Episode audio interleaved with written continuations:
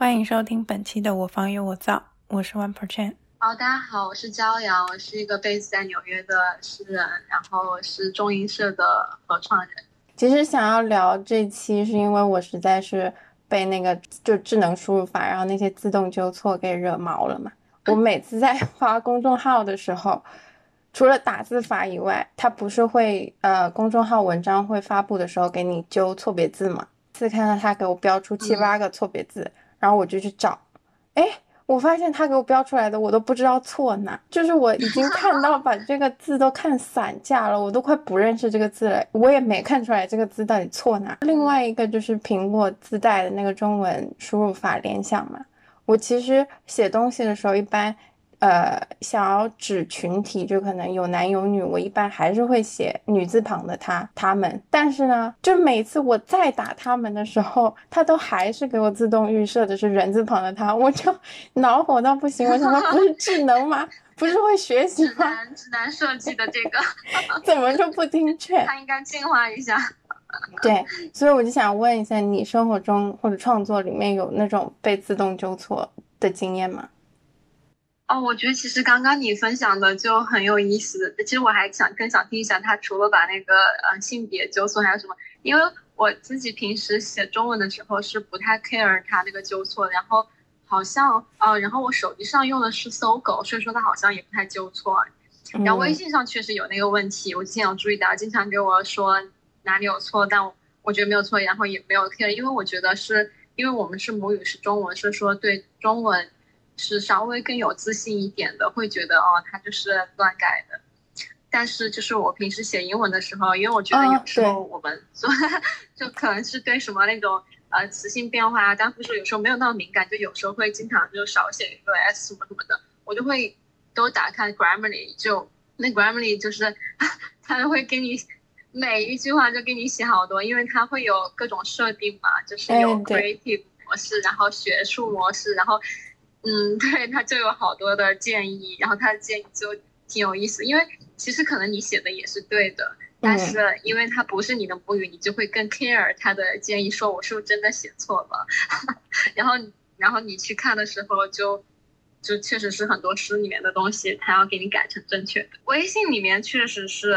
我之前呃发公号的时候没有注意，但是我发朋友圈的时候，他确实是有好几次给我改了，然后是是吗？就他改了之后，我改过来，他又改的时候，等我发出去的时候，还是他改的那个，然后我都没注意。我觉得最容易被纠错的就是名字，哎呀，人名、地名，因为人名、地名是一个天然的陌生化东西。它如果是一个国外的名字，比如说其他的东西，它翻译成中文都会意译嘛，就会直接翻译成正常中文。但是人名、地名，它直接会音译，然后打成中文就很像一个乱七八糟的乱码，就可能对于计算机来说是一个乱码，然后。然后它就计算机就会自动呃改修改成一个它能理解的东西。然后上一次我们去了一个朋友的展览，他是一个印度的诗人，他的名字叫 Nimar Ghosh。嗯。然后呢，朋友圈，然后呢，当时发他名字啊，朋友圈打出来之后被纠正成了 Normal Ghost，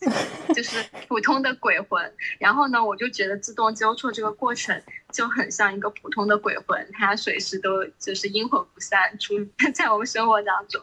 嗯，《哈利波特》里面他不是有一个 自动纠错墨水？我记得记不记得？他就禁禁止五年级的学生在考试的时候把那个自动纠错墨水盖进去。然后我觉得这个其实挺有意思的，因为我觉得魔法是由错误制造的，所以说他们不不能允许他把自动纠错魔水带进去，进去带进去就没有魔法。当然，我觉得就是看那些自动纠错的时候，就很像是说。从别人的眼睛里面看到自己，嗯，然后呢，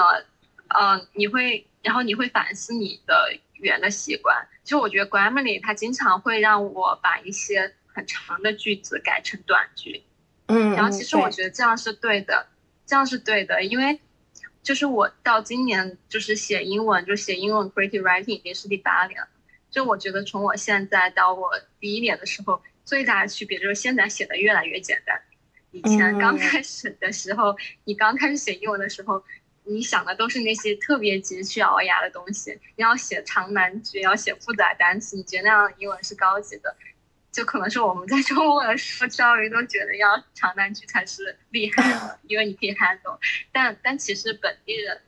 就你在加拿大也可以的，本地人都会喜欢那种最直白，就是很准确的，然后一个句子都破的很很短很短，然后就是可以很清晰的，但里面也有内在节奏，然后是那种语言是最好的。然后我觉得就是我现在有时候还是会写的太长，然后 Grammarly 就会一定让我把它切开切开切开，然后写的。哎，我之前好像听过一种说法，就是好像不同语言里面对于，就是呃句子的长短，好像有不同的习惯。就比如说中国，其实你如果想一下中文，它如果最原始的习惯是简化的，就是它要一个字可能表达好多个意思。然后，但是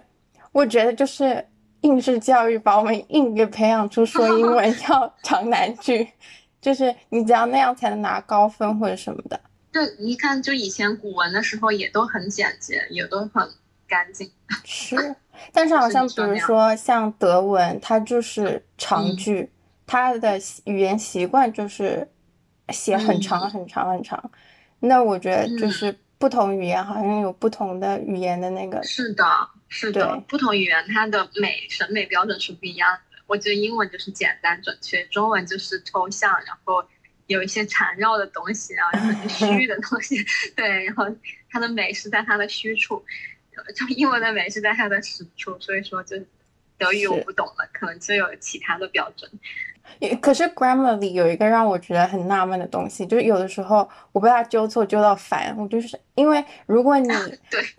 就是它太多红线、黄线、紫线，就各种线，然后我就想说。不行，我要跟你对着干。我就把一封那种可能学术论文，人家都已经出版的，我就 copy paste 我 paste 进去，结果就发现红线一堆，我跟你说，然后我顿时就觉得算了，搞一个 project，对我不管了。在他们看来，就是你永远都有错，他就是把这个错误的意识，就是。植入到你心里，觉得你全身都是错，所以你才会付费去买。是是是，就很像看医生啊，你永远不可能走进医院然后健康的走出来。对啊，就像那个牙医，他看你的牙齿总是有问题，但是你的牙齿并没有影响到你吃饭呀。对啊。哦，你这里又不齐，那里又少了一颗牙。嗯，是的。对，总是看不顺眼。对。嗯，我跟你聊这个的时候，你有提过一个 term 嘛？就是普通和普通的对抗。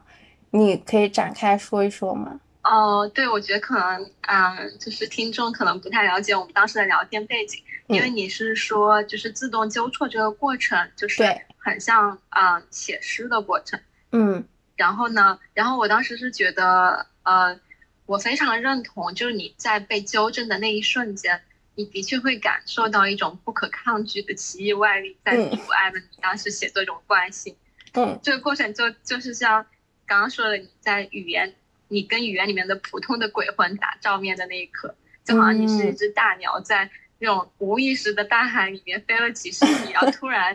迎面摔来一个镜子，然后你看到了自己，就那种惊愕，然后那种陌生化，然后的感觉，然后你了解了自己写作习惯，那种陌生化的诡诡谲感，确实是属于诗歌的，确那种感觉是属于诗歌的。但是我觉得自动纠错这个过程。它产生的产物，它制造的那些句子，它本身是不是诗？我觉得不算是，因为自动纠错，它作为人工智能是想要把搭配不当这种平时，呃，那个语言中搭配看起来不是那么合适的东西修改为搭配他他认为搭配正确的东西。嗯，那其实，在我们平时写东西的时候，我们正常人脑正常运作，比如说写一段，就是你刚刚说学术论文或者是普通的公文，那写出来那个东西本来就已经足够正确正常了。本来就是一个非常普通的句子，当把一个普通的句子修改为更加正确、更加搭配正确的句子，那其实是走到了诗的对面，就是它是一个过于过于健康，然后过于正常的句子。所以说我感觉它是一个普通书写和就正常的书写和自动纠错对抗是一个普通和普通的对抗，它其实没有特别关系跟诗歌，而且也不能依赖它来写诗。如果它作为呃写诗这个 constraint 的话，那我觉得它的效率会很低，因为你要可能有时候会会，比如说刚刚那个普通的鬼魂，我也觉得很好笑，也很像一个奇怪的搭配。但是你要在那样的一个大海中找到一两句诗的话，那我觉得有比较像大海捞针。然后，但是我觉得就是啊，类似于这个，就是我们之说之前说的，有时候。就写诗的时候，我们会把翻译当做一个 constraint，嗯，就是通过啊、人工智能翻译，就是 Google，然后还有什么有道词典翻译，然后来有意的制造一些陌生化、错误的搭配。就其实，在错误中找诗是比在正确的那个纠正中找诗要容易更多的。但是嗯这些 constraint、这些游戏或者是这些方法，能提供的都是那个诗歌的教母，它只是可以发酵一些东西，但它它的产物并不是诗本身。你只有有了那些东西，然后还需要你自己人脑的呃后期的创作，然后因为我觉得诗词是很复杂一个东西，嗯。就像就像一个很大一块布，你突然有了一个点睛之笔，但是还不够的，你要还要 花很多时间去编织。比如说像之前出来这种像大悲宇宙啊，他们出来这对。种文本基因计划，我在这边大概解释给听众听一下，就是呃每一个观众他可以去网上，然后他可能写一个有字数限制的一个短句，嗯，就这个短句你嗯自己发挥，然后整个程序就会帮你去演算，然后生成出一首诗来，就等于说大家个人的发挥，然后集成成一首诗，然后变成。嗯这种文字排列。但是我个人嗯。觉得吧，这个东西它可以满足大家对于现象上的猎奇，就是觉得哦，好酷哦，嗯突然有这样这样东西。可我会觉得它是富有诗性的产品，但我真的嗯不会觉得它是个诗。然后这里其嗯实我有一个问嗯题是想要问你的，就是如果作为一个读者，或者说作为一个创作者吧，嗯该怎么去欣赏这类作品？就有尺度和边界吗？嗯会不会被里面一些障眼法给蒙蔽了一下？这个问题我是这样理解的，就刚刚我们像说，就自动纠错里面的，它那些出现的句子都是零零星星的，比如说你今天修改一篇文章出现的这样一个纠错，可能就是一些嗯碎片化的东西。然后像这样的艺术 project，它是把大量的大量的那个呃文字在一个库里面，在一个 database 里面，然后或者是你刚刚说很多很多人上传他的句子，然后进去，然后变成一个大的文字库，然后可能他很多时候是不能被理解的。但我觉得你就把诗想象成音乐，有的人他是需要听有人声的音乐，就你知道他唱的什么，他的歌词是什么。但嗯有的人他可能只需要听环境音乐，嗯那环境音乐你可能只是一个氛围，然后你也不知道他具体想要表达什么。但我觉得文字的话，它也可以是一种环境，也可以是一种氛围。你在那个文字中，就是每个人看到的东西更多可能完全不一样。你可能就看到某一个词，嗯它嗯不是，它没有在你的脑海中形成一个非常 concrete 的一个，啊、他想要说的一个东西，但是它也可能会，啊、触发你的某一些小的小的感想，就是我觉得是这样的，我觉得它是有意义的，但它本身不是说我们常规理解意义上的作为文本的诗，我觉得它是像一种环境诗歌一样的东西。真正吓到我的其实是大众的反应。比如说，最早最早之前不是 AI 开始可以自动写诗了吗？嗯嗯。然后大家就开始小兵还写的挺好的，我觉得小兵比很多人诗人都写得好。对但是大家就开始因为那些东西它偶然给出来的惊喜，就大家会很开心这件事情嘛。那渐渐的会去开始轻视文文本被构造起来那个困难度，因为算法嘛，哦，它的关键词嗯。是算、演算和嗯。学习，嗯。所以大家会觉得嗯。只要我、怎么说，只要诗歌存在是可以被算出来的，这一点就会让我有点难受。因为但凡你曾嗯经试图写过诗歌或者文章也好，故事也好，你就会知道那一字一是有多句，难 对，真的很难，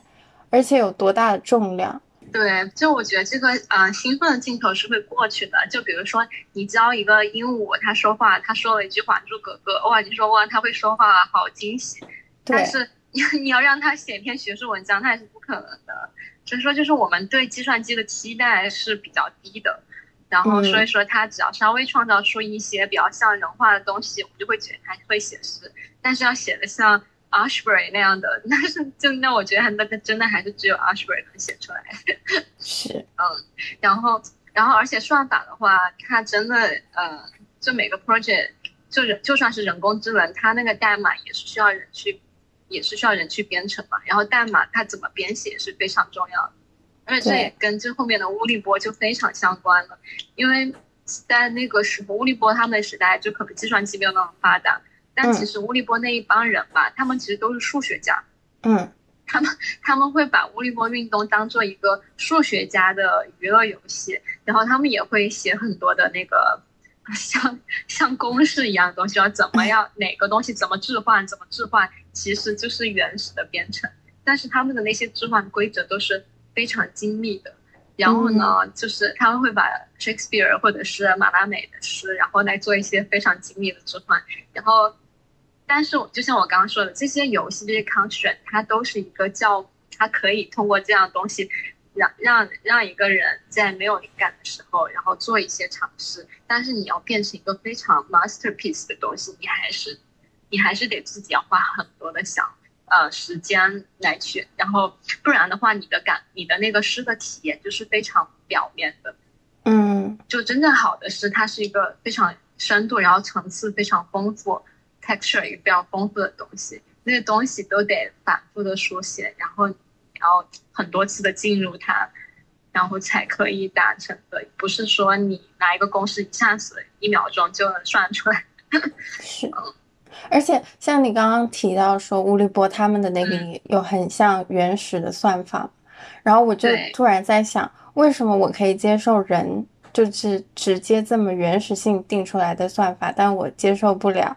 它成为一个比较完 整的智能。的算法，因为如果当我想象，比如说有一群人，他们就是一板正经的定出了一大堆规则，我会觉得他们终有一天会愿意抛弃这些规则的，他们一定会有一天逆反这些规则。但我就是，可能我对科技没有那么的信任吧，就是我不会觉得那些规则会在那个智能机器里面产生一些矛盾，然后让他苦恼。或者让他去选择说啊，我今天不要用这条规则了，我明天不要用那条规则。他是，嗯，他的选择不来自于他，因为他没有情感，所以那个东西会让我对他天然的没有信任感，就会觉得，嗯，就算你写出来一个诗工整、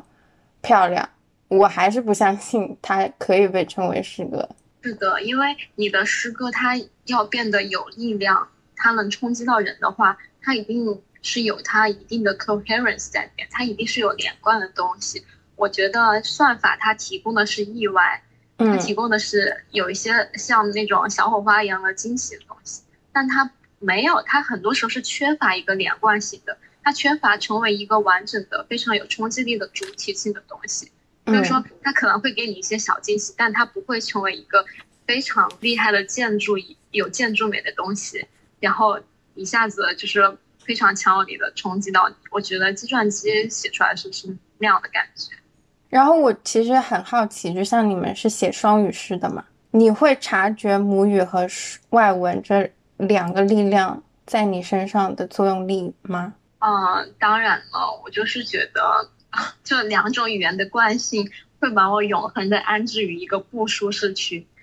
就是你每天都会觉得 很不舒服，就是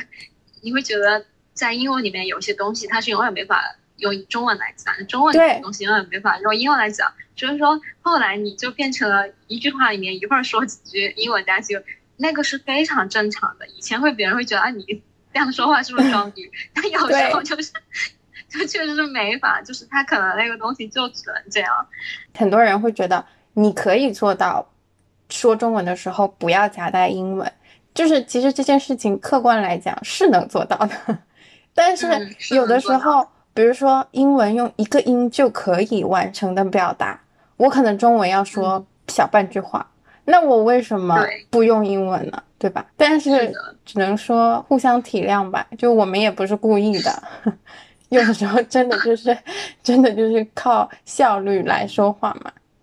是，我觉得就这种这种就是夹杂在语言的惯性中间的感觉，就是很。就是有一种不安的感觉，有一种你永远是在不对劲的地方，永远是在一个不安稳的一个位置，就是它的这个螺丝和这个螺丝永远不是完全的非常紧密的，就是安置在一起。但我觉得这个不是一个问题。虽然说它让我不舒适，但我并没有觉得它困扰我，因为我觉得就像就像你那些剪裁的衣，就像设计师款的衣服，它可能都是不规则的，然后是不对称的，并不是说一定要切的方方正正的布就是最好看的布，对不对？然后我觉得我们这种就是奇奇怪怪的呃语言搭配，它是有它的活力，它是有它野生的那种生命力在那儿。嗯，所以说我觉得。啊，有可能我们就是喜欢自我折磨吧，就觉得这种不舒适的感觉是是好的。嗯，哎，那你会有，比如说，因为我不知道你会不会啊，但是我说母语和说外文的时候，其实会有两种思维模式，就是比如说，如果你可能说中文的话，你会，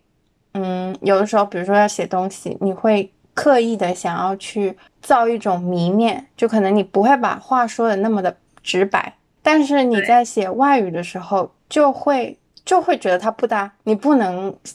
造这个谜面，你就是得把一些很有原始力量的东西讲出来。嗯，哎，我最经常遇到一个问题就是我在生活中想表达，但是我还没有决定好我要说英文还是中文 的时候，因为我不知道，哎，我。这句话到底该怎么说？然后就会卡在那里。嗯嗯，你会吗？会有的，会有的，会有的。就是这跟刚刚讲的，因为本来中文和英文就它的它的语言本身的性质就会影响我们。就是在中文的时候，我们都会更委婉一些。然后更抽象一些，因为我们从小长大就是中文，就是不太说，就正正常的话不会用正常的方式说，就要拐弯抹角的说。对。但英文的时候就是直接说，你要是稍微再晚一个弯，美国人就听不懂了。嗯。然后呢，然后还有一个原因就是说的是你跟你的语言的距离的问题，会带给你安全，会带带给你的那种，呃。安全距离，对你说的这安全距离就是非常到位的。就是你在一个外语的环境里面，你其实会觉得更安全，因为在这里认识你的人少，了解你的人少，你对他们来说就是一个陌生人。你在一个陌生的场域里边，你的那个感情是一个非常纯净的东西，它就是感情本身。那它不代表他不会看到你真人你这个赤裸的人是怎么样，它不会影响你的现实生活。但中文里面你就会感觉更会考虑到啊，我会不会被。不想，你不想让人看到的人看到，就 让你的亲人家人看到你写这东西，会有这样会有这样的考虑。对，但是因为在国外待了一段时间之后，就会你会你会觉得啊，你在 你在国外认识的人好像是比国内认识的人更多了，然后这边又变成了你一个更亲近的环境，然后在这个时候，我又好像又更能用母语来写那些更私密的东西。就这个距离感和安全感，它是一直在变化的。嗯嗯，而且包括现在我就是不仅是用双语写，其实我就是除了诗歌以外，会做一些其他跨媒介的东西吧。嗯，然后我觉得其他的媒介和我的诗对我来说也是这样的关系，就是有些东西我可能其实应该用诗来写的，我就可能会用一些更抽象的物质。用一些其他的材料，石头或者是橡胶或者是树枝，就是那种更抽象、更不会被人理解的东西来创作。然后，然后你跟别人讲的时候，就跟做艺术的人说你是写诗的，因为他们不懂诗；然后你跟写诗的人说你是做艺术，因为他们不 care 艺术。然后你就好像是永远在给自己找了一个啊一个角落，你就可以很安全的待在那儿。但其实你是都都做的，其实这有一点像是中文里面不是有一句话说“交浅言深”嘛？我感觉，嗯，你如果有一个很有距离感的东西，它反而更能承载你的秘密、痛苦。因为像我个人的经验，我那时候我不知道有没有跟你说过，就是。我习惯用外文在说谎和说痛苦，就比如说我不开心的时候、难过的时候，我更喜欢用英文去叙述这整件事情，包括说谎的时候，因为我觉得这样我就可以变成在演一种情绪，而不是我真真正正的重新经历过那一个经验、痛苦的经验，然后我就不会觉得它特别的耻，也不会觉得它特别的痛。但是如果你让我用母语，比如说中文来讲这些东西，或者说谎，就是母语很像胎记，你就很难用胎记去完成一种表演。就至少对我来说，那个东西是很难的，你还是会有很深的耻辱感，以及说那个东西。它就是很私密的，嗯，我非常喜欢你这个表述，母语是你的胎记，非常美。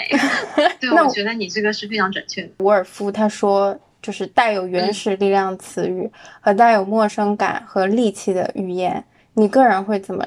就是理解这两个或者区分这两种？嗯，这个这个表示很有意思。我是觉得所有的词语它都是带着原始力量的，嗯，或强或弱，它都是带原始力量。比如说，我们现在随便找一找一组词语，比如说我我就是随便给你读一组词语，你们听到它的能量，嗯嗯，是米粒，嗯，雨水，木屑，皮肤，铁锈，就这一组词语，它们是完全不同，但是你都能感觉它的力量，而且力量都是不同的，但有可能给你冲击力更强，有可能更弱，但它们都是原子化的个体。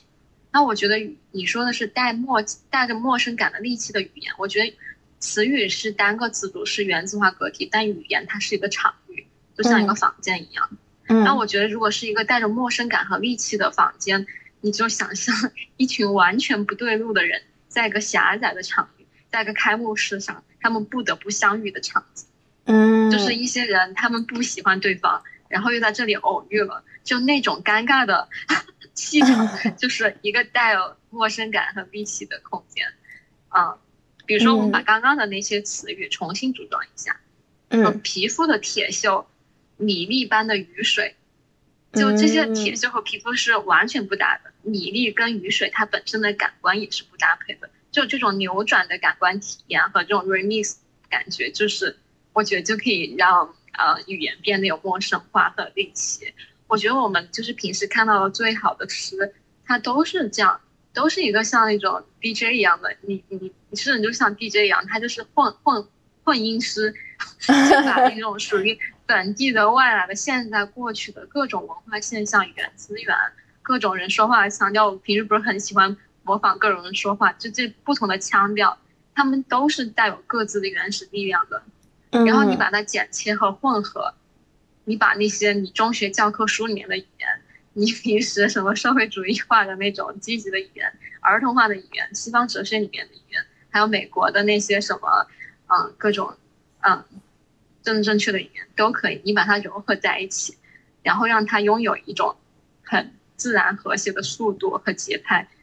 它的那个效果其实是非常有陌生感的，也有力气的。啊，还有我想，我觉得就是。我觉得可能对我来说，这种机械化的语言比较有力气。就比如说你刚你刚说人工智能，它制造的那些语言就是 有力气。我现在怀疑哈，就我不知道以前我们小时候玩的游戏里面的有一些台词，就我觉得它就很像，就不太像人写出来的，但是又很让我就印象特别深刻。就我不知道你有没有玩过，就是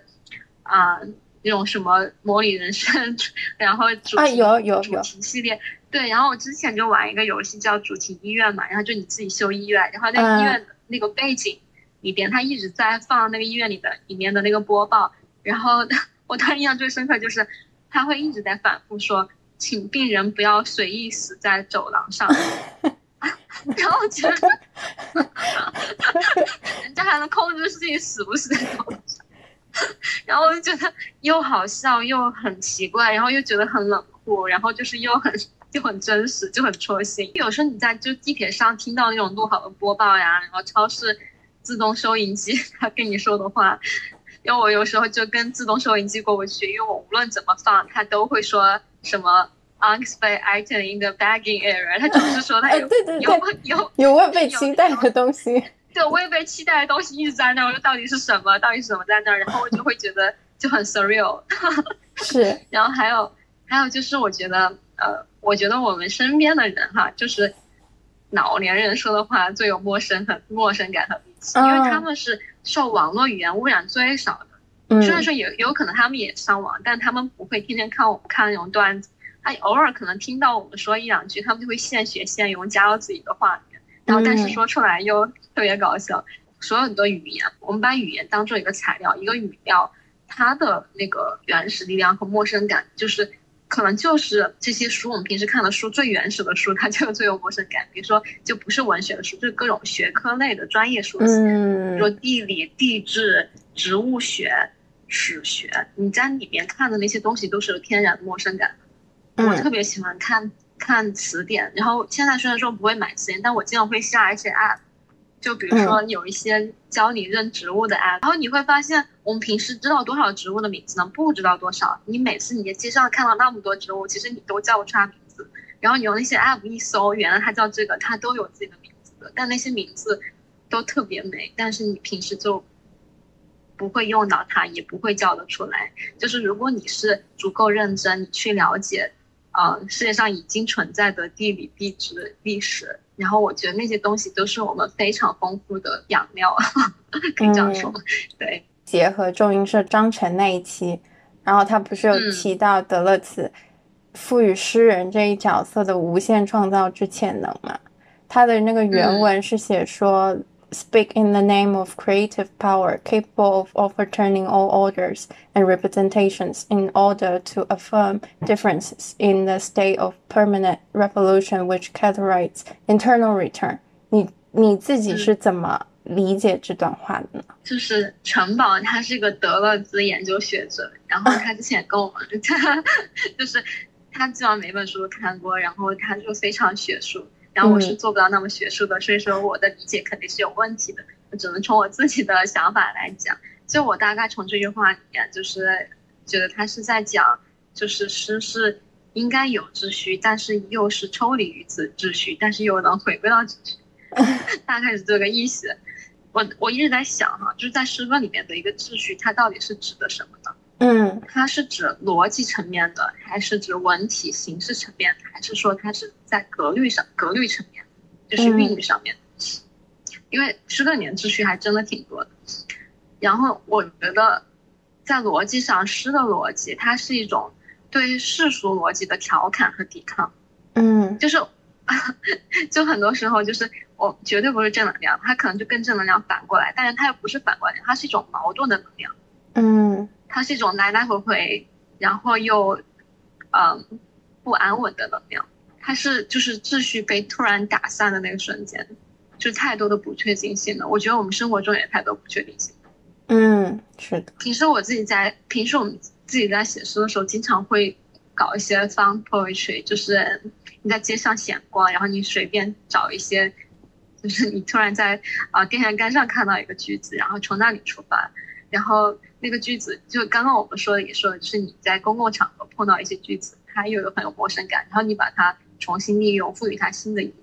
嗯，这样文本的意义、文本的逻辑都不是不是它本身的那正确逻辑，意义也不是在意义的中心开始的，而是从生活的边角料出旁逸出来的。嗯，但我觉得这样文字它表达出来的逻辑和它没有表达出来逻辑，它是一个可以相互交流转移。也可以碰撞出来的逻辑，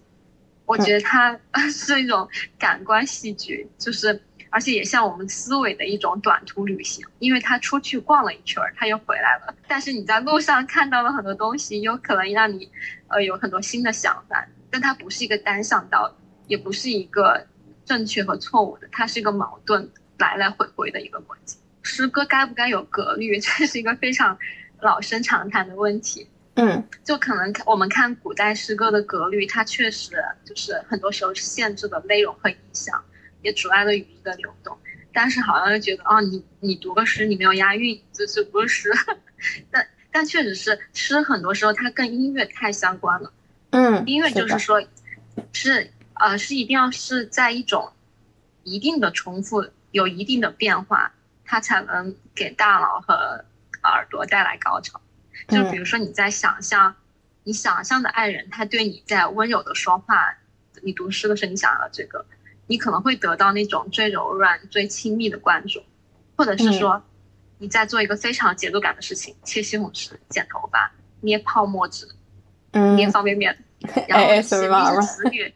对，就 ASMR，就是我们之前还做了一些就是 ASMR 跟 poetry，就是。结合的东西 就非常相关嘛，因为你那些小的词组、小的词语，就像一些小的惊喜，像泡泡一样从你的大脑深处浮起、爆炸。嗯噼里啪啦，然后那些声音，然后在你的脑子脑子里面噼里啪啦，然后你就得到了一种放纵解脱的快感，或者是说你的一种惯性，你在坐公交车，你都习惯了它一直往前开，突然急刹车，然后你身子还有那个惯性，你往前倾颤抖，这些东西就我觉得这种感觉是属于是是属于诗的。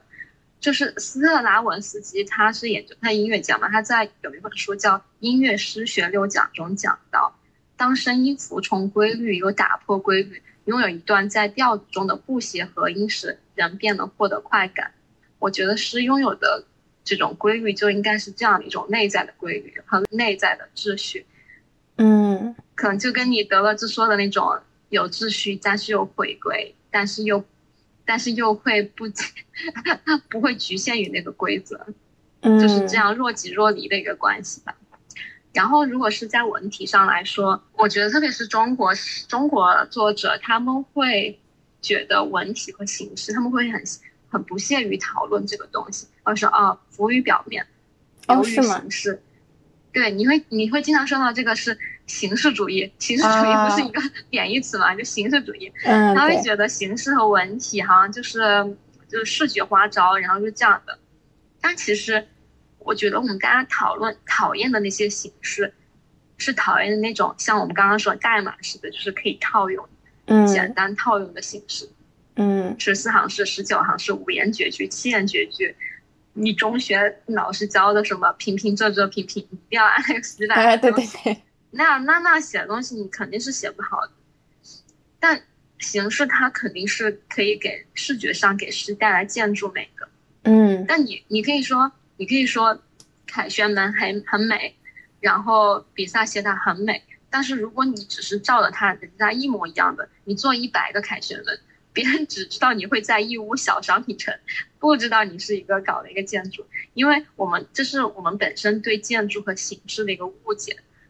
就有一个日本的建筑学家，那叫丙谷新人，然后他写了一本书叫《作为隐喻的建筑》，它里面提到过一个观点，说建筑其实跟思维一样，是在变化和生成当中形成的，它不是一个死板的东西。所以说我们平时说的形式，它也不是说哦十四行诗它就一定要那样。现在当代诗的话，当代诗里面的形式就是都是变化的，就你可能是从一个。形式，你从一个六节式 sustain 出发，那你可以衍生出无限的变体，会有非常多的可能性。那我觉得最好的诗，它一定会是秩序和规则，它最忠实的儿子，也是最危险的篡权者。他出生，他是秩序的儿子，他他他继承了他的秩序，但是他也是一个篡权者，因为他会改变他。刚刚讲那个建筑美的东西嘛，我就觉得很。就这个形容特别贴切，因为呃，很多英文诗或者外文诗，嗯，它在原文是有那个韵律的，它会有那个 rhythm，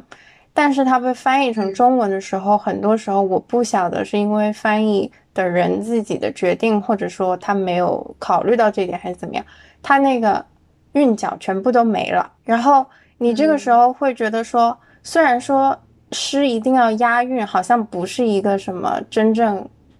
促成一个伟大的诗歌成就的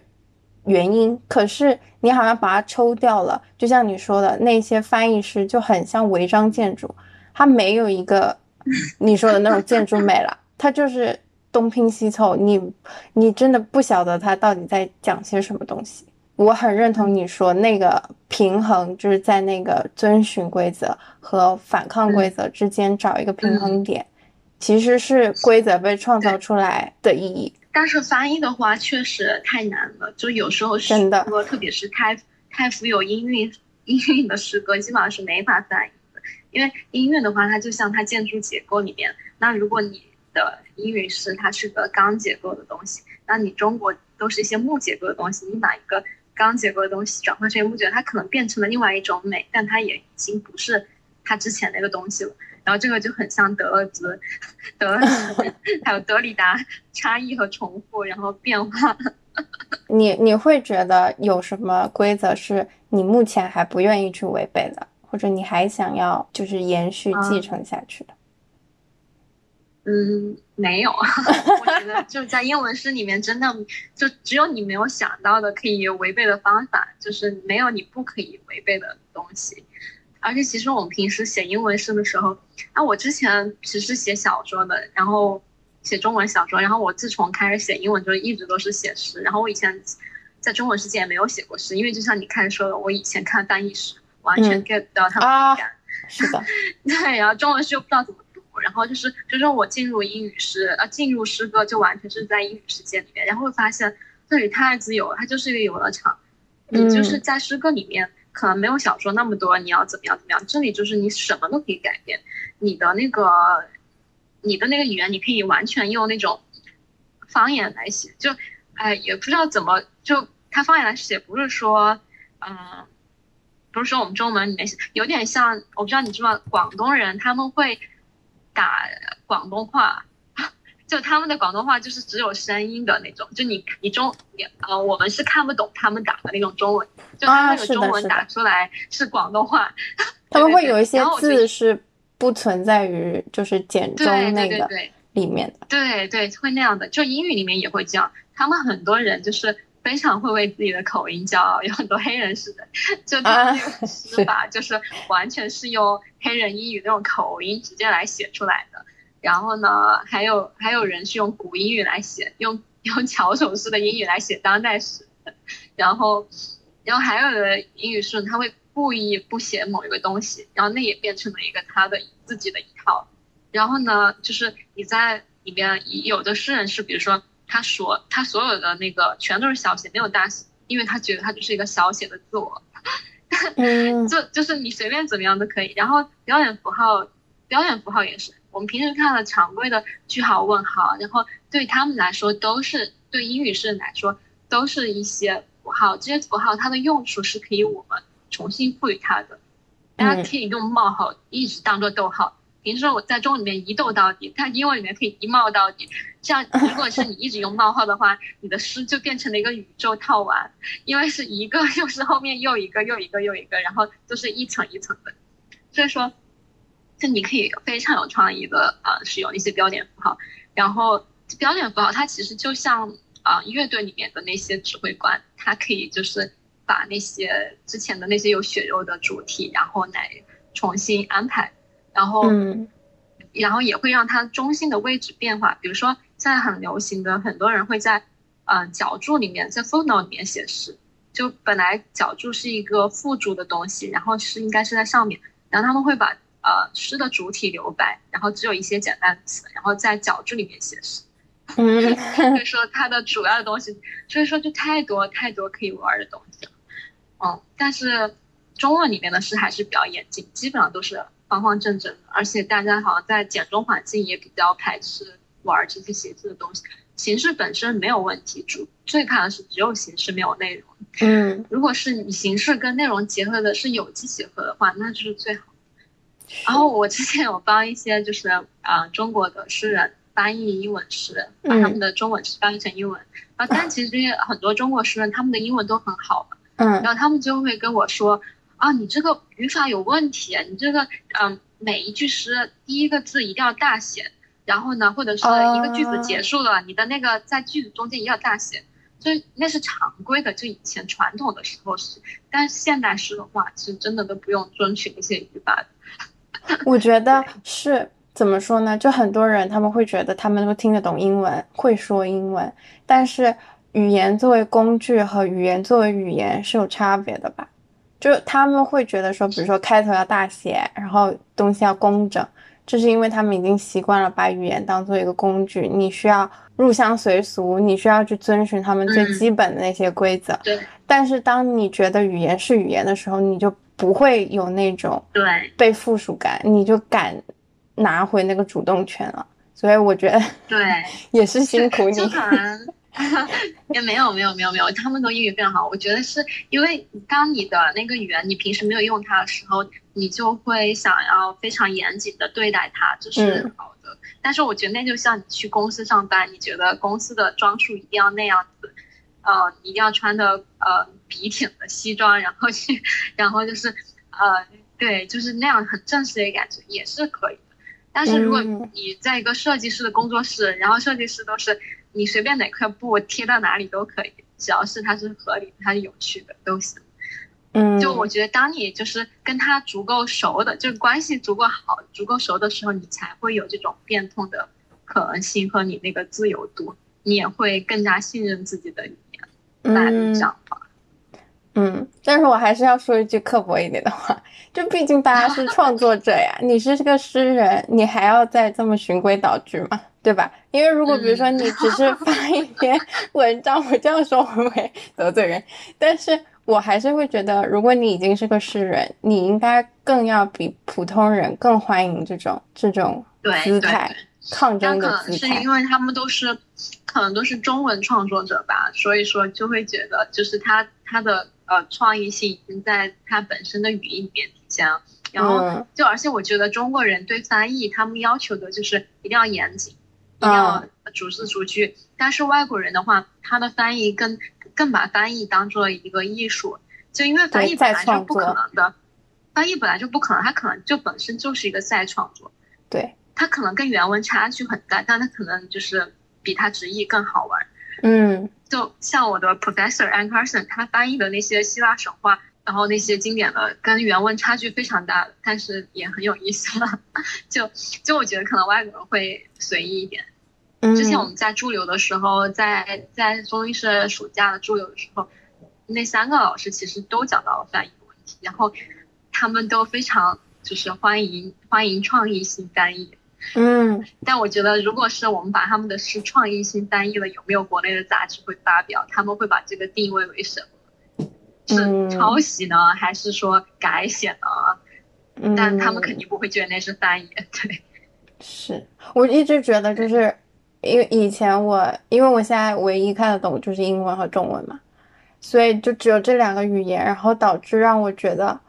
就是有一种后怕，因为你懂了。另外一种语言，你会发现原文跟你曾经读到的翻译成你母语的东西其实是两码事，就不管它有意为之还是无可奈何，它就是两码事。对，然后你就会有时突然候看，嗯。有时候看不同的译者翻译的同一首诗，会觉得都不一样。对，所以你就会惊觉后怕，你还错过了世界上多少东西，因为你现在能看英文原文，可是你可能看不了法文。对，你看不了德文，对那那些东西对它到底错过了些什么，就让这啊，错过太多了。真的，而且我觉得我们现在的世界，我们看到的世界，我们得到的这些信息，其实主要都是英文文美英文世界输出的。因为中国人他们喜欢就是去学习英美嘛，所以说嗯对英美世界的东西我们讲接触很多。但是你稍微换一种语言，你其实就是你连搜都搜不到，因为你首先你不懂的语言就搜不出来，然后他们。我们之前有想要跟一些瑞士的机构合作，然后发现好像不了解瑞士现在有什么作家，没有听说过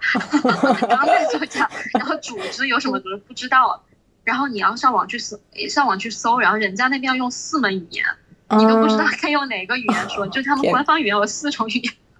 你就会觉得我们平时现在看到的世界是有多么的局限。我们以为哦，你上了纽约课，你就上了宇宙中心，但其实你这个是，你你就是纽约的 中心而已。是，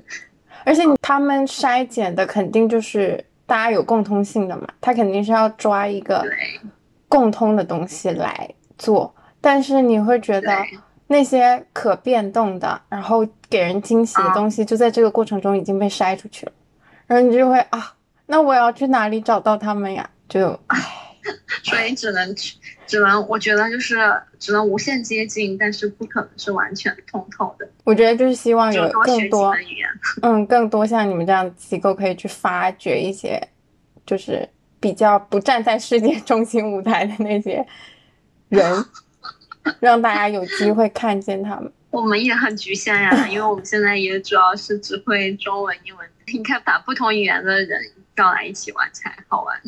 这想起来，伍尔夫也有说过一个，就是词语为写作带来的难题嘛。他原文是说，这也是词语为写作带来的难题。它们早已被储满了意义和记忆，它们属于彼此。为了恰当的使用语言，你要创造一种新的语言，以一种新的秩序整理年迈的词语。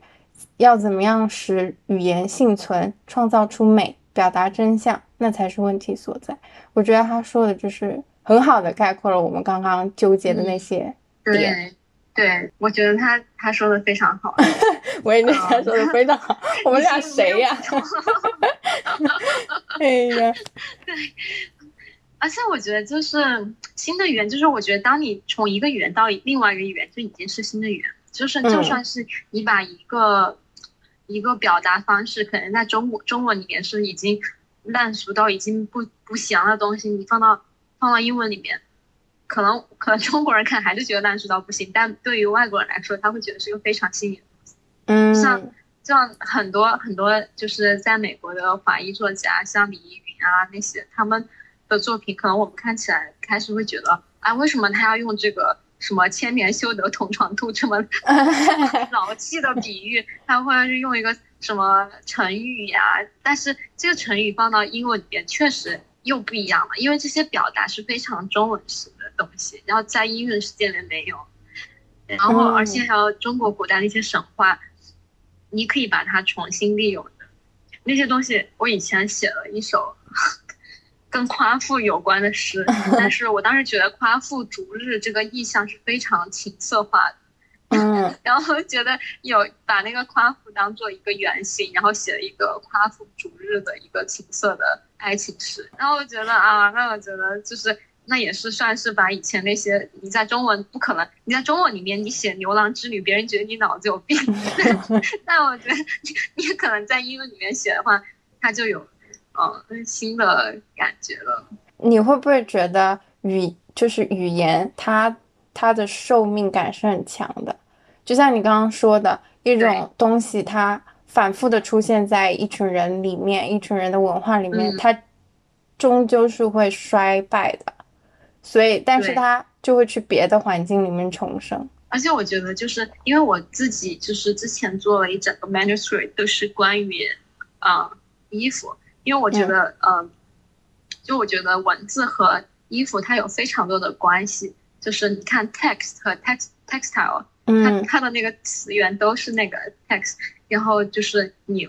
我们平时写作也像一种编织，然后我觉得啊，这个文本的本身它也像一块布料，就是时尚的东西它都是会回来的，就的那个出去短途旅行然后又回来，它可能现在是已经过时了，这两年最容易过时的就是网络语言，网络语言就像就像那种啊，像什么快时尚。你今天去买个 H&M，今天你觉得好好潮啊，然后你穿了一次，你就会觉得啊，今年的这个潮流已经过去了。你如果再过了一个季节还在说这个词的话，你就你就过时。但是是在那个季节可能就是最最火热的。嗯。然后呢，对，但是可能过了很多很多年，那个时尚又回来了，你的那个表达方式又回来了。我现在就看看鲁迅、看野草里面的那些，都是一百年前的东西，但我觉得他那个东他的文字就还是非常。现在看起来也非常好，嗯，对我来说还是有新鲜感的。而且你可以，嗯，我有时候会给自己 设置一些奇怪的 constraint，就我会说，嗯，我写一首诗，但是我这首诗里面用的所有的词语都得是啊《野草》那本书里面找出来的词，嗯，然后但是是写一首当代诗，就是你写的是你的事情，但是你要用鲁迅的语言来写，就是一种好玩的东西。你会发现，哎，鲁迅的那个词。就怎么又含蓄又又又中二又搞笑，很 适合现在的 现在的那些场景呢？就是我觉得是，对你把你自己当做一个一个拙劣的服装设计师，把以前那些过时的快时尚重新剪切拼贴，然后重新组织起来，我觉得它就是算是一种小小的抗争，然后算是一个把语言重生的过程吧。但是我本身。我自己是比较不喜欢抗争的，我觉得我们创作者不应该整天神经太过紧绷的想要登峰造极。我觉得太过执着的东西，它是更容易被折断。嗯，就我觉得哦，多走一下弯路是挺好的，多走一下弯路，你才可以去到你没有预想到的地方。我自己有一个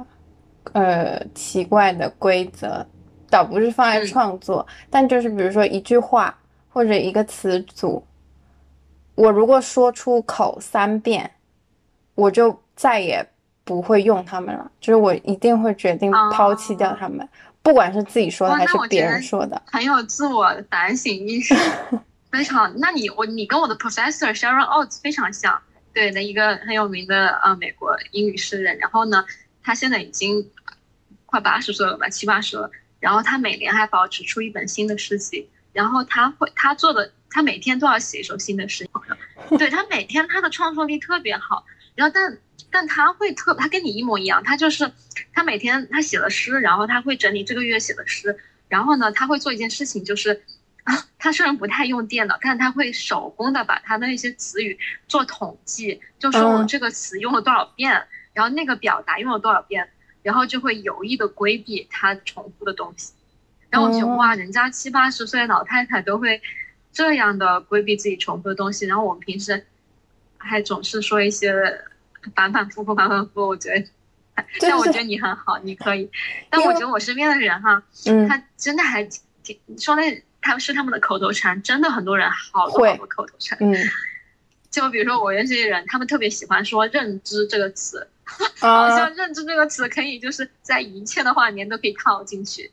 然后还有人喜欢说“节奏感”，就好像节奏感也是可以任何，就是他无论想表达什么，他都可以套进去。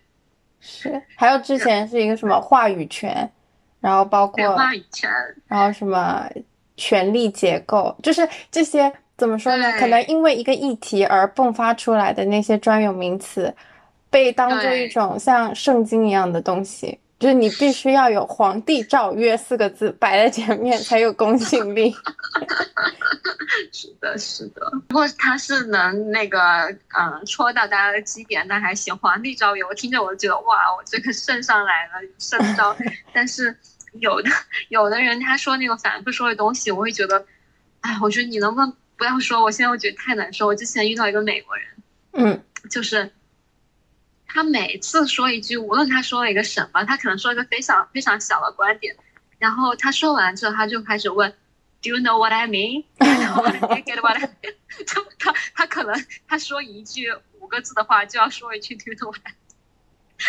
哎，我之前我一个朋友他就教我，他说，如果你不想听起来特别的 arrogant 自大的话，你就把 Do you know what I mean 改成我这样讲又比较清楚嘛，就是不要去。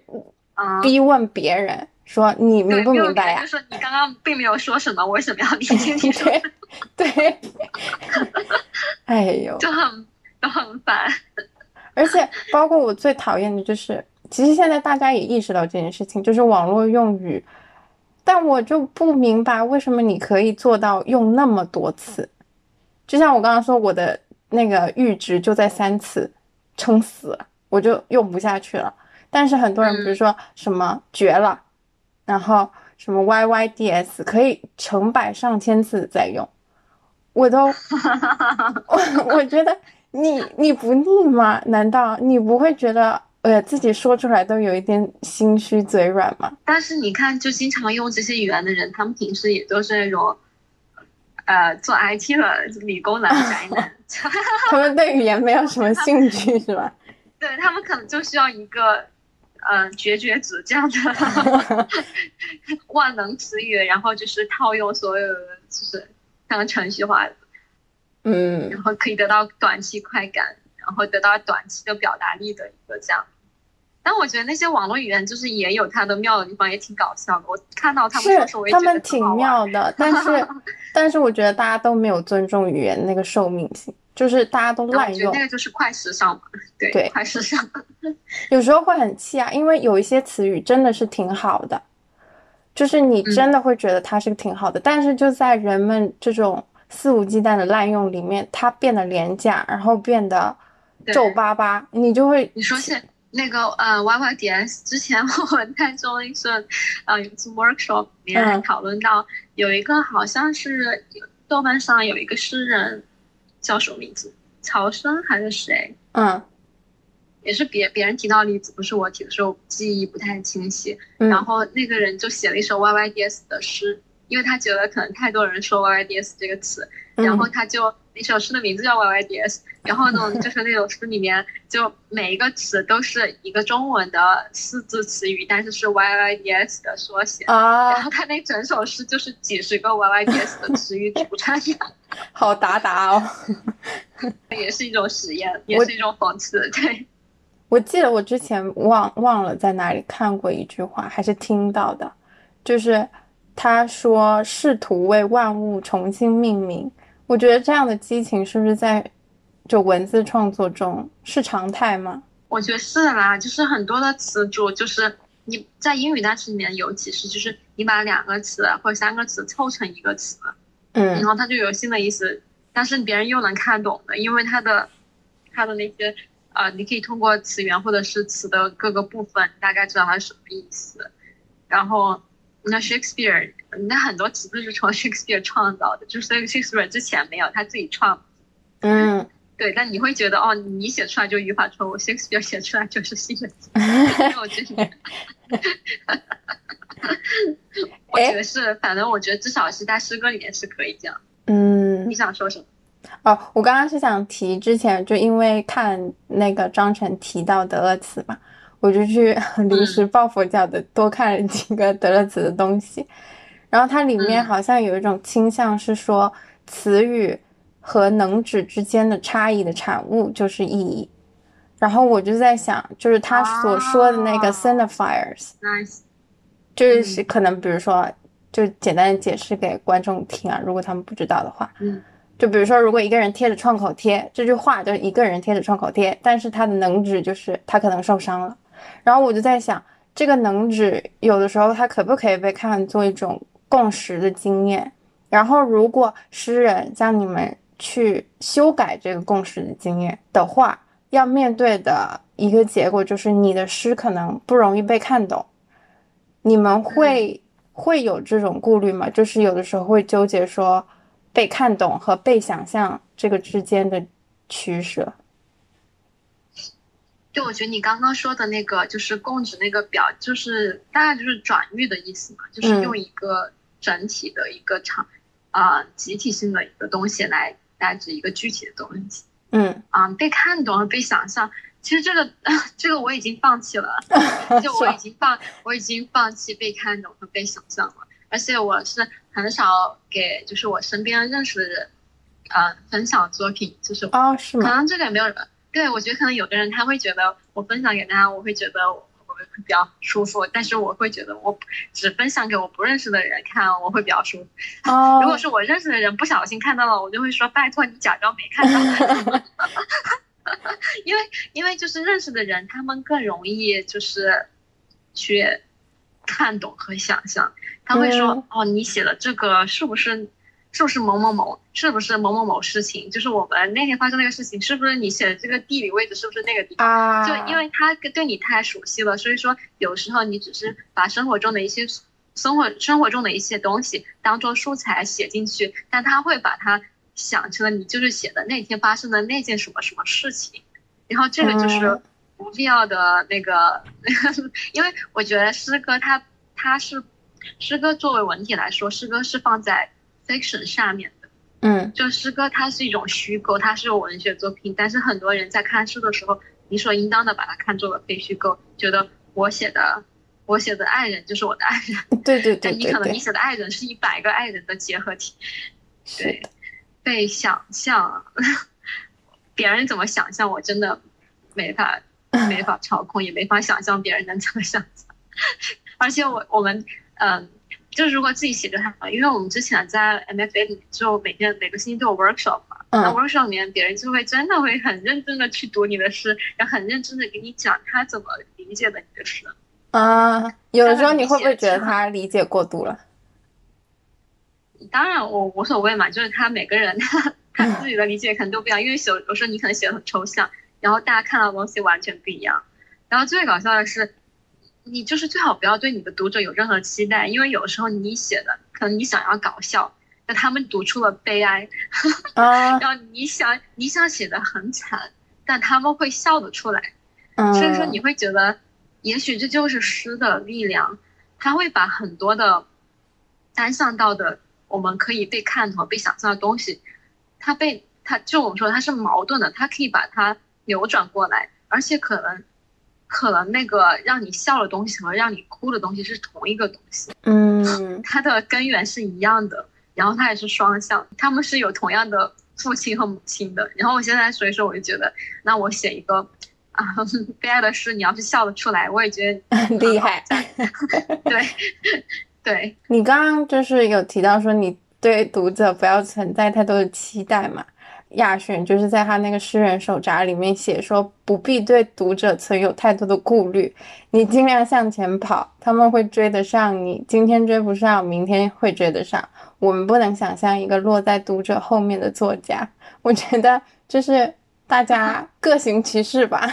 对，而且有时候其实他们读的比你写的更好，所以他可能读出了好多，可能你没有写那么多。因为我之 我作作为我们如果写文学论文的话，以前经常要做的事情就是，他那个诗可能就只有一百字，然嗯后写的虚无缥缈，但是你要写一个一万字的学术论文，嗯，然后来讨论这首诗。比如说之前那首最简单的诗，就是什么桌上有一个剩下的桃子，然后我把它吃了，就是那个最简单当代的那首诗。嗯然后呢，你要说你要看出其中的什么虚无，还是看出了这个那个，你真的是可以周出好多东西。所以说不要担心读者他看不懂，他看的东西比你写的东西可能要多太多。而且就是我觉得，如果我们在说被看懂，就嗯可能会、会觉得是你写了一个什么东西，然后呢。因为是诗，是说你添加了一个比喻上去，这个比喻就像衣服一样盖住了，然后别人就看不懂被子下面是什么东西。嗯那这样的话，你就是把自己局限了，会觉得你在被子下面藏了什么具体的东西。但有时候诗的创作是你在写的时候，你是你是跟着一种跟着跟跟着一种感觉在写，但你写的东西具体是什么，你可能是不太你自己都可能是不太确定。是而且那个比喻比喻性的东西，它有可能就以前我们会觉得比喻是装饰品，但比喻它其实不是一个单纯的装饰品。嗯就有一本有一个非常嗯，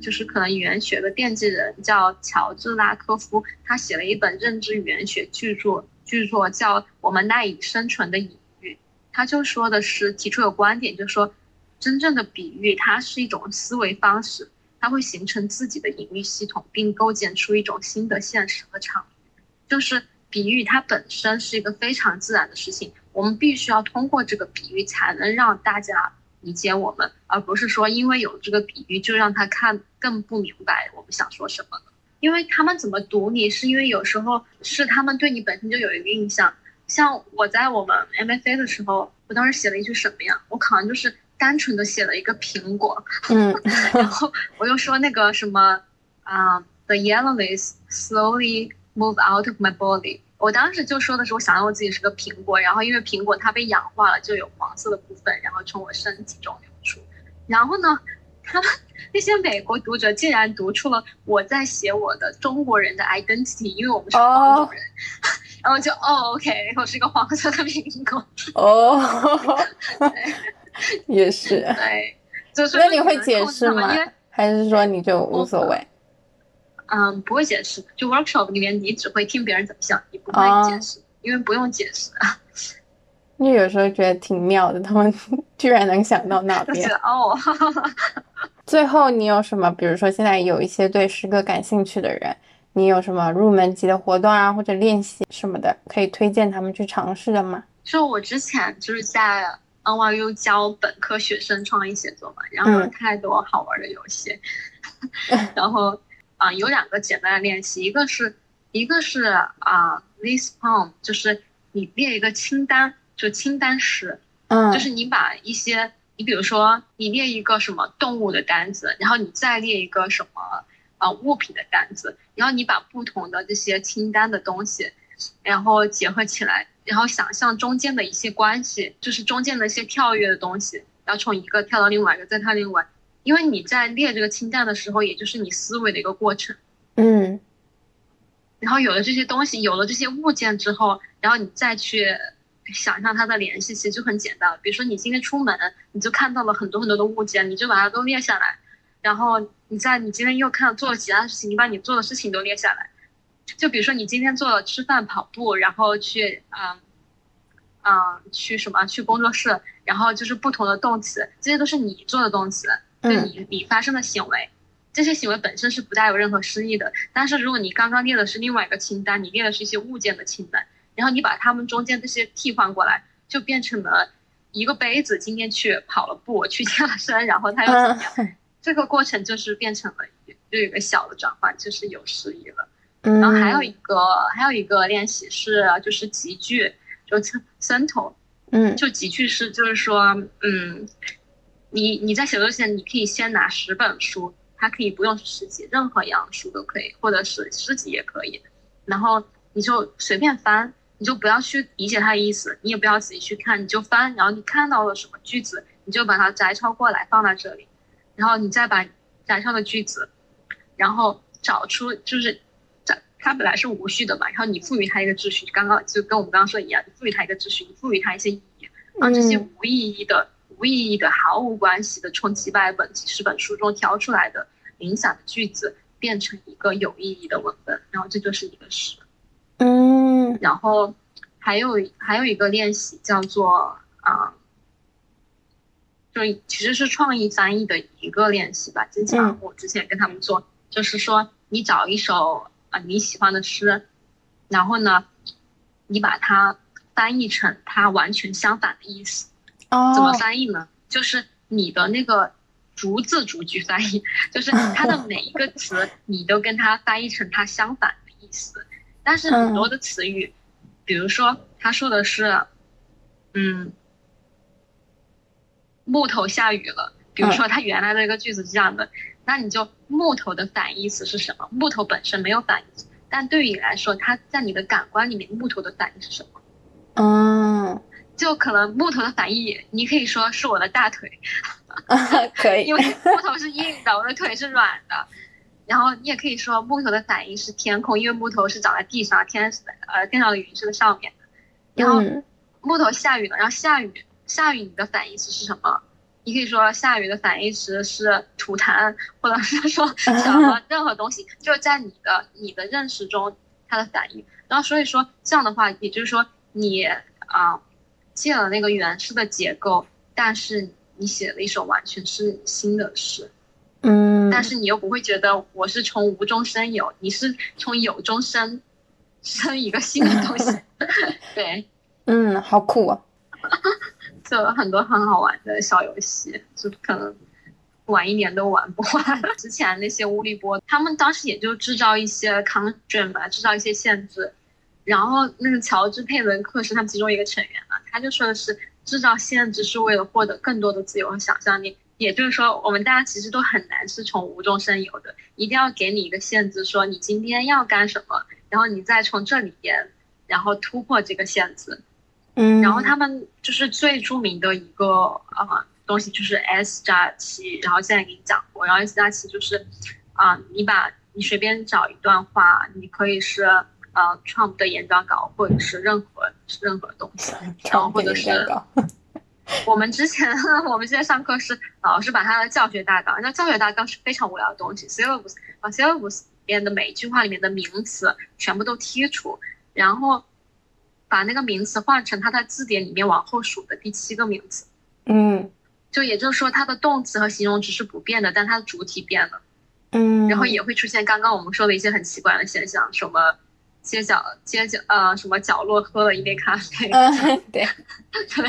对那样的东西，然后还有一个啊，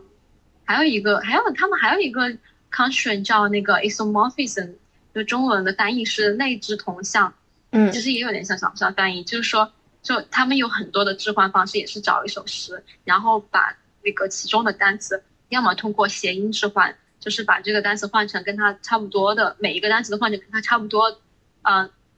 拼起来差不多的词，或者是通过 i write，就是视觉上视觉上看起来差不多，比如说它的后半截的那个呃词根长差不多的词，嗯，然后等于是把它那个诗里面的每个词都换了。然后换了之后，然后你再调整，然后也可以做成一个自己的诗。还有一个最为常见的就是 erasure poem，就是擦除式，就是他们最开始乌里邦那波人是把马拉美的呃十四行诗改成了嗨库，改成了排句，就是它本来是很长的诗嘛，然后你把它其他的东西都擦了，然后你从里面挑出一些词，变成了一个嗨库，就变成一个三个字的、三个句子的。嗯，然后这个后来演变到现在，就是大家可以把一些很有政治性的文本，然后。然后就是通过擦除这个行为来反它，就有一些很冠冠冕堂皇的，或者是有一些很有权利的、很官方的政治性文件，你通过擦除这个行为，赋予你自己的一种新的权利，然后把用他自己的话来打他自己。就是之前也是一个朋友在一个呃武利亚，他在我们的中英社的著作里面也分享分享了这个分享了这个考试。嗯。对，然后还有一些好玩的，就是，比如说什么，嗯，二十世纪初法国文艺青年玩的那些精美诗海，这游戏在中英式之前，嗯，中娜也在他们小说小说部分里面玩的，其实就是接龙游戏，就这个东西你在诗歌、小说、艺术里面都可以玩。嗯，然后我们之前有做过一个，嗯，就是写十四行诗，就两个人。一个人盲写七句，就你不跟别人做任何交流，就直接写七句话，然后把这七句话两个人的诗凑在一起，然后再再修改，就变成了一个 sonnet。嗯，因为你自己写的时候，你的啊逻辑太顺了，就像我们开始说是一个正常的、正确的、正确的思维，嗯，然后也没有任何惊喜的，但是别人跟你想的完全不一样，当别人的句子穿插到了你的句子里面，它就变成就有了新的意思了。嗯，对，所以说我觉得就是就是人为的制造意外和错误的方式可以带来诗，但也就是最开始讲的这些游戏，它都不，它 让你创作的都不是不会是一个非常完整、非常完美的事，你只是可以用它来当做一个教，用它来开始，可以开始动笔，然后然后可以写出更好的东西。是，就反正诗人肯定不止一个。规则的制定者这么简单的身份，但是你可以从一个规则的制定者开始，